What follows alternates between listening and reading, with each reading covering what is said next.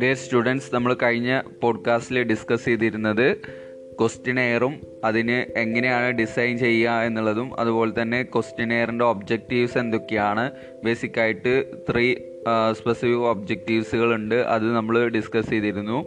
അതുപോലെ തന്നെ questionnaire design പ്രോസസ്സിൽ ഏകദേശം എട്ടോളം സ്റ്റെപ്പുകൾ ഇൻക്ലൂഡ് ചെയ്യുന്നുണ്ട്. ദെൻ അതിൽ നമ്മൾ ഓരോന്നും defining the objective of the survey, deciding on the information required, determining the sampling group, uh, choose the methods of reaching target respondent, writing the questionnaire എന്നിങ്ങനെ അഞ്ചോളം സ്റ്റെപ്പുകളാണ് നമ്മൾ പറഞ്ഞിരുന്നത്. ഇനി നമുക്ക് administrating the questionnaire piloting the questionnaire drafting the final questionnaire തുടങ്ങിയിട്ടുള്ള മൂന്നോളം സ്റ്റെപ്പുകൾ ഇനി പറയാനുണ്ട്. അപ്പോൾ അഞ്ചാമത്തെ സ്റ്റെപ്പ് നമ്മൾ പറഞ്ഞിരുന്നത് റൈറ്റിംഗ് ദ ക്വസ്റ്റിനെയർ ആണ്. അപ്പോൾ നമ്മൾ ഇൻവെസ്റ്റിഗേഷന്റെ ഒബ്ജക്റ്റീവ്സ് ഡിസൈഡ് ചെയ്തു. ഏത് തരത്തിലുള്ള ഡാറ്റകളാണ് കൈൻഡ് ഓഫ് ഡാറ്റ നമ്മൾ ഡിറ്റർമിൻ ചെയ്തു. അതേപോലെ തന്നെ പാർട്ടിസിപ്പന്റ് ഗ്രൂപ്പ് നമ്മൾ ഡിറ്റർമിൻ ചെയ്തു. Then method of reaching target respondent എങ്ങനെയാണ് ടാർഗറ്റ് റെസ്പോണ്ടന്റിലേക്ക് നമ്മൾ എത്തുന്നത് എന്നുള്ള ആ ഒരു മെത്തേഡ് നമ്മൾ ഡിസൈഡ് ചെയ്തു. ദെൻ അതിന് ശേഷമാണ് റൈറ്റിംഗ് ദ ക്വസ്റ്റിനെയർ എന്ന് പറയുന്ന സ്റ്റെപ്പിൽ ക്വസ്റ്റ്യനുകൾ കമ്പോസ് ചെയ്യുക എന്നുള്ളതാണ് നെക്സ്റ്റ് സ്റ്റെപ്പ് എന്ന് പറഞ്ഞത്. ഓക്കെ അപ്പോൾ കണ്ടൻസ് ഓഫ് ക്വസ്റ്റിനെയർ അപ്പോൾ ക്വസ്റ്റിനെയറിന്റെ കണ്ടൻസുകൾ എന്തൊക്കെയാണെന്നുള്ളത് നമ്മൾ പഠിക്കണം. എന്തൊക്കെയാണ് ഒരു ക്വസ്റ്റിനെയറിൽ ഇൻക്ലൂഡ് ചെയ്യുന്നത്. ഓക്കെ അപ്പോൾ അതാണ് ഇന്നത്തെ ഈ ഒരു പോഡ്കാസ്റ്റിൽ നമ്മൾ ഡിസ്കസ് ചെയ്യുന്നത്. ക്വസ്റ്റിനെയറിന്റെ കണ്ടന്റ് നമ്മൾ ഡിസ്കസ് ചെയ്യും. അതുപോലെ തന്നെ അവശേഷിക്കുന്ന നമ്മൾ പറയാൻ അവശേഷിച്ചിട്ടുള്ള ബാക്കിയുള്ള മൂന്ന് സ്റ്റെപ്പുകൾ നമുക്ക് ഡിസ്കസ് ചെയ്യേണ്ടതുണ്ട്. ഓക്കെ അപ്പോൾ first one introductory part introductory part എന്ന് പറഞ്ഞു കഴിഞ്ഞാൽ detailed regarding the name of the survey the address of the surveyor serial number of the case place address etcetera are given in the detail in the introductory part of the questionnaire ക്വസ്റ്റിനെയറിന് ഒരു introductory part വേണം. നമ്മൾ ആരാണ്? അല്ലെങ്കിൽ നമ്മുടെ survey എന്താണ്? എന്നുള്ളതിനെ കുറിച്ചിട്ടുള്ള അതുപോലെ തന്നെ നമ്മൾ എന്താണ് ഇതുകൊണ്ട് ഉദ്ദേശിക്കുന്നത് എന്നുള്ള ഒരു ഇൻട്രോഡക്ടറി പാർട്ട് ക്വസ്റ്റിനെയറിന് വേണം. ദെൻ രണ്ടാമത്തത് social background and factual information ഇവിടെ പ്രധാനമായിട്ടും age marital status education region political preference size of the family composition of the family and occupation employment details family income socio economic status ഇതൊക്കെയാണ് നമ്മൾ ഈ ഒരു social background and factual ഇൻഫർമേഷനിൽ പറയുന്നത്.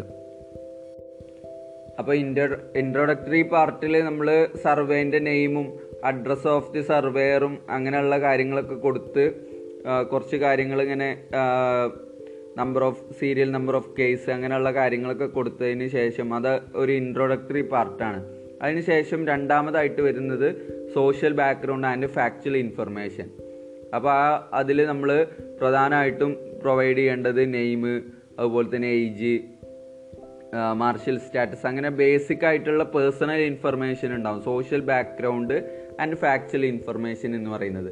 ഇതാണ് രണ്ടാമത്തെ പാർട്ടിൽ കൊടുക്കേണ്ടത് നമ്മുടെ സ്റ്റഡിക്ക് എന്തൊക്കെ ഈ ഒരു ഫാക്ച്വൽ ഇൻഫർമേഷൻ അല്ലെങ്കിൽ സോഷ്യൽ ബാക്ക്ഗ്രൗണ്ട് ആവശ്യമുണ്ടോ അതെല്ലാം നമ്മൾ ആ ഒരു പാർട്ടിൽ ഇൻക്ലൂഡ് ചെയ്യും.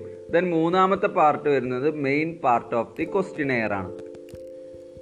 ഇൻഫർമേഷൻ നമ്മൾ ആക്ച്വലി കളക്ട് ചെയ്യുന്നത് ഈ പാർട്ടിലൂടെയാണ്.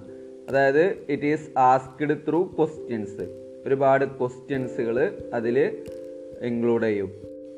ഇപ്പോൾ main part of the questionnaire എന്ന് പറഞ്ഞു കഴിഞ്ഞാൽ അതിൽ ഒരുപാട് കാര്യങ്ങൾ നമ്മൾ ശ്രദ്ധിക്കേണ്ടതായിട്ടുണ്ട്. നമ്മൾ ഫെമിലിയർ ആയിട്ടുള്ള ക്വസ്റ്റ്യനിൽ നിന്നായിരിക്കണം ഡിഫിക്കൽറ്റി ആയിട്ടുള്ള ക്വസ്റ്റ്യനിലേക്ക് ഒരു ഫ്ലോ വേണ്ടത്.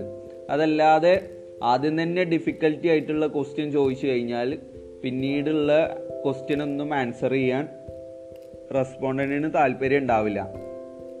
പിന്നെ അതേപോലെ തന്നെ ചില ക്വസ്റ്റ്യനുകൾക്കൊക്കെ ഇപ്പോൾ ഇൻകം റിലേറ്റഡ് ആയിട്ടുള്ള ക്വസ്റ്റ്യനൊക്കെ ചോദിക്കുകയാണെന്നുണ്ടെങ്കിൽ അത്തരം ക്വസ്റ്റ്യനുകൾ ചിലപ്പോൾ റെസ്പോണ്ടന്റിന് ഫില്ല് ചെയ്യാൻ താല്പര്യമില്ലാത്ത ക്വസ്റ്റ്യനുകളായിരിക്കാം അപ്പം അങ്ങനെയുള്ള കാര്യങ്ങളെല്ലാം നമ്മൾ ശ്രദ്ധിക്കണം.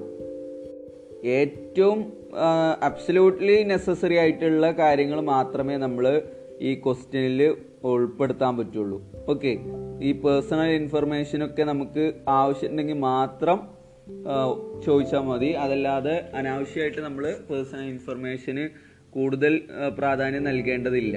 ഓക്കെ പെട്ടെന്ന് ഡിഫിക്കൽട്ടി ക്വസ്റ്റ്യനിലേക്ക് ജമ്പ് ചെയ്യാനും പാടില്ല.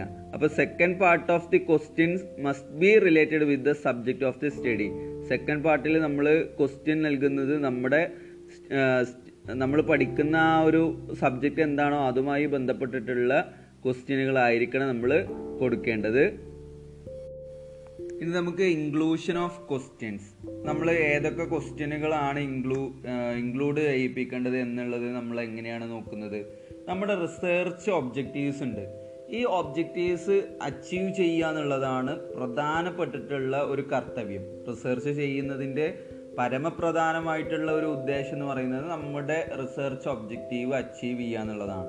അപ്പോൾ ആ അച്ചീവ് ചെയ്യുന്നതിലേക്ക് ഓരോ ക്വസ്റ്റ്യന്റെയും കോൺട്രിബ്യൂഷൻ എന്താണ്? ഓക്കെ നമ്മുടെ ഒബ്ജക്റ്റീവിനെ ബേസ് ചെയ്തുകൊണ്ട് അതിലേക്കുള്ള കോൺട്രിബ്യൂഷൻ എന്താണ് എന്നുള്ള ക്രിറ്റിക്കൽ ഇവാലുവേഷന് ശേഷം മാത്രമേ ഓരോ ക്വസ്റ്റ്യനും നമ്മൾ ഇൻക്ലൂഡ് ചെയ്യാൻ പറ്റുള്ളൂ.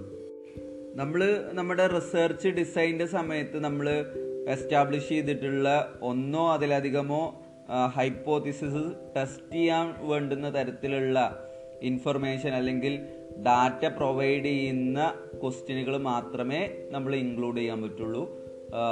യാതൊരു ഉപയോഗവും ഇല്ലാത്ത ഡാറ്റ ഡാറ്റ തരുന്ന ക്വസ്റ്റ്യനുകൾ നമ്മൾ അവോയ്ഡ് ചെയ്യണം. ഓക്കെ. പിന്നെ മറ്റൊരു കാര്യം ശ്രദ്ധിക്കാനുള്ളത് ഡെവലപ്പ് ദ ക്വസ്റ്റ്യൻസ് വേർഡിങ്. മൂന്ന് തരത്തിൽ സർവേ ക്വസ്റ്റ്യൻസുകൾ ഉണ്ട്. ഒന്ന് ഓപ്പൺ എൻഡഡ് മറ്റൊന്ന് ക്ലോസ്ഡ് മറ്റൊന്ന് ഓപ്പൺ റെസ്പോൺസ് ഓപ്ഷൻ ക്വസ്റ്റ്യൻസ് എന്ന് പറയാം. Question should be clearly worded and response option clearly identified നമ്മൾ ക്വസ്റ്റ്യൻസ് എഴുതുന്ന സമയത്ത് അതിലുള്ള വേർഡിങ്സിന് വളരെയധികം ശ്രദ്ധ കൊടുക്കേണ്ടതുണ്ട്. ഏതൊക്കെ രീതിയിലാണ്? അതായത് ആൾക്കാർക്ക് മീനിങ് എന്താ പറയുക തെറ്റിദ്ധാരണ ഉണ്ടാക്കുന്ന തരത്തിലുള്ള മിസ്ലീഡ് ചെയ്യുന്ന തരത്തിലുള്ള വേർഡുകളൊന്നും നമ്മൾ ഉപയോഗിക്കാൻ പാടില്ല. അതേപോലെ തന്നെ റെസ്പോൺസ് ഓപ്ഷൻസും നമ്മൾ ക്ലിയർലി ഐഡന്റിഫൈ ചെയ്യേണ്ടതുണ്ട്. പിന്നെ നമ്മൾ ക്വസ്റ്റ്യന് എന്താണ് ഉദ്ദേശിക്കുന്നത് കാര്യങ്ങളൊക്കെ ഒരു പ്രിസ്ക്രൈബ്ഡ് ഡെഫിനിഷനും എക്സ്പ്ലനേഷനും ഒക്കെ നമ്മൾ പ്രൊവൈഡ് ചെയ്യുന്നത് നന്നായിരിക്കും. അതായത് ഇന്റർവ്യൂവിന്റെ സമയത്തൊക്കെ ഇന്റർവ്യൂവുകളുടെ ഓരോ റെസ്പോണ്ടന്റ് ആൻസർ ചെയ്യുന്ന കാര്യം ക്ലാരിഫൈ ചെയ്യുന്ന കാര്യം എന്തെങ്കിലും ഡൗട്ടുകളോ കൊറീസോ ഒക്കെ ഉണ്ടെങ്കിൽ അതിന് നമ്മൾ പറഞ്ഞു കൊടുക്കേണ്ട കാര്യങ്ങളൊക്കെ ഒരേപോലെ ആയിരിക്കുന്നതിന് വേണ്ടിയിട്ട് ഇന്റർവ്യൂവർ ആ ഒരു എന്താണോ നമുക്ക് നേടേണ്ടത് അതിൽ നിന്ന് വ്യതിചലിക്കാതെ നമുക്ക് വേണ്ടുന്ന കാര്യങ്ങൾ എന്താ പറയുക നേടുന്നതിന് വേണ്ടിയിട്ട് സഹായിക്കും ഈ ഒരു പ്രിസ്ക്രൈബ്ഡ് ഡെഫിനിഷൻ ആൻഡ് എക്സ്പ്ലനേഷൻ എന്ന് പറയുന്നത്. ഇനി നമുക്ക് എന്താണ് ക്ലോസ്ഡ് ആൻഡ് ക്വസ്റ്റ്യൻസ് എന്നുള്ളത് നോക്കാം. These questions are also called fixed alternative question fixed alternative question ആണ് ക്ലോസ്ഡ് ആൻഡ് ക്വസ്റ്റ്യൻ എന്ന് പറയുന്നത്. അതായത് റെസ്പോണ്ടന്റിന് ചൂസ് ചെയ്യാൻ കുറച്ച് limited number of alternative responses നമ്മൾ നൽകിയിട്ടുണ്ടാവും. ഈ റെസ്പോൺസസിൽ നിന്ന് റെസ്പോണ്ടന്റ് അവർക്ക് അവരുടെ ഒപ്പീനിയനോട് ക്ലോസ്ലി മാച്ച് ആയിട്ടുള്ള ഒരു ഒപ്പീനിയനാണ് അവരോട് സെലക്ട് ചെയ്യാൻ പറയാം. ഓക്കെ അതാണ് ക്ലോസ്ഡ് എൻഡ് ക്വസ്റ്റ്യൻ എന്ന് പറഞ്ഞു കഴിഞ്ഞാൽ അതിന്റെ അഡ്വന്റേജ് എന്ന് പറയുന്നത് it gives the respondent with an easy method of indicating his answer the respondent does not think about how to express his answer അതായത് പെട്ടെന്ന് തന്നെ ആൻസർ ചെയ്യാൻ അയാളുടെ ആൻസറിലേക്ക് എത്താൻ വേണ്ടിയിട്ട് റെസ്പോണ്ടന്റിനെ സഹായിക്കും. അവർക്ക് എന്താ ഇപ്പോൾ ആൻസർ നൽകുക എന്നുള്ള ആ ഒരു ക്വസ്റ്റ്യൻ മാർക്ക് ഒഴിവാക്കാനുള്ള ഒരു ടൈപ്പ് ഓഫ് ക്വസ്റ്റ്യൻ ആണ് ക്ലോസ്ഡ് എൻഡ് ക്വസ്റ്റ്യൻ എന്ന് പറയുന്നത്. മറ്റൊന്ന് the respondent has to depend less on memory in answering ആൻസറിങ്ങിന്റെ സമയത്ത് മെമ്മറിയെ കുറച്ചേ റെസ്പോണ്ടന്റ് ആശ്രയിക്കുള്ളൂ. കാരണം മുന്നിൽ ഓപ്ഷൻ കിടക്കുകയാണ് limited number of alternative responses മുന്നിൽ കിടക്കുകയാണ് അതിലേതെങ്കിലും ഒന്ന് ചൂസ് ചെയ്താൽ മതി. അപ്പോൾ കൂടുതൽ ആലോചിക്കില്ല. ഓക്കെ ദെൻ മൂന്നാമത്തത് responses can be easily classified so analysis can be straightforward അതായത് നമുക്ക് റെസ്പോൺസസ് ലിമിറ്റഡ് ആൾട്ടർനേറ്റീവ് റെസ്പോൺസസ് ആയതുകൊണ്ട് തന്നെ സ്വയം മെമ്മറി ഉപയോഗിച്ചുകൊണ്ട് നമ്മൾ കൂടുതൽ ചിന്തിച്ച് എഴുതുന്നതല്ല.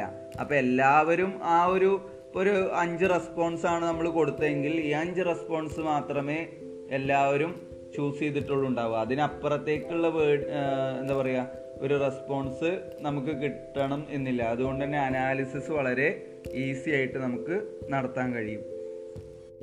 നാലാമത്തേത് it permit the respondent to mention the answer group most appropriate for their purposes അതായത് മോസ്റ്റ് അപ്രോപ്രിയേറ്റ് ആയിട്ടുള്ള ഒരു ആൻസർ മെൻഷൻ ചെയ്യാൻ റെസ്പോണ്ടന്റിനെ ഇവിടെ പെർമിറ്റ് ചെയ്യുന്നുണ്ട്.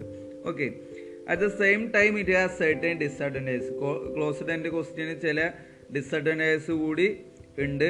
The do not allow the respondent the opportunity to give a different response to those suggested നമുക്ക് നമ്മുടേതായിട്ടുള്ള ചില അഭിപ്രായങ്ങൾ ഉണ്ടാവും അപ്പോൾ അത് നമ്മുടെ മുമ്പിലുള്ള റെസ്പോൺസിന് മാച്ച് ചെയ്യുന്നില്ല എന്നുണ്ടെങ്കിൽ നമുക്കത് എക്സ്പ്രസ് ചെയ്യാനുള്ള ഒരു ഓപ്പർച്യൂണിറ്റി അവിടെ ഉണ്ടായിരിക്കില്ല.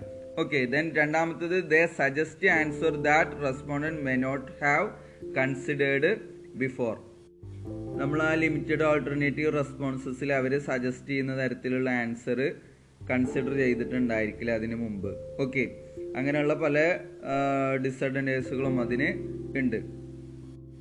അപ്പോൾ ഇന്നത്തെ ഈ ഒരു പോഡ്കാസ്റ്റിൽ നമ്മൾ കണ്ടൻസ് ഓഫ് ക്വസ്റ്റിനെയർ ആണ് പറഞ്ഞത്.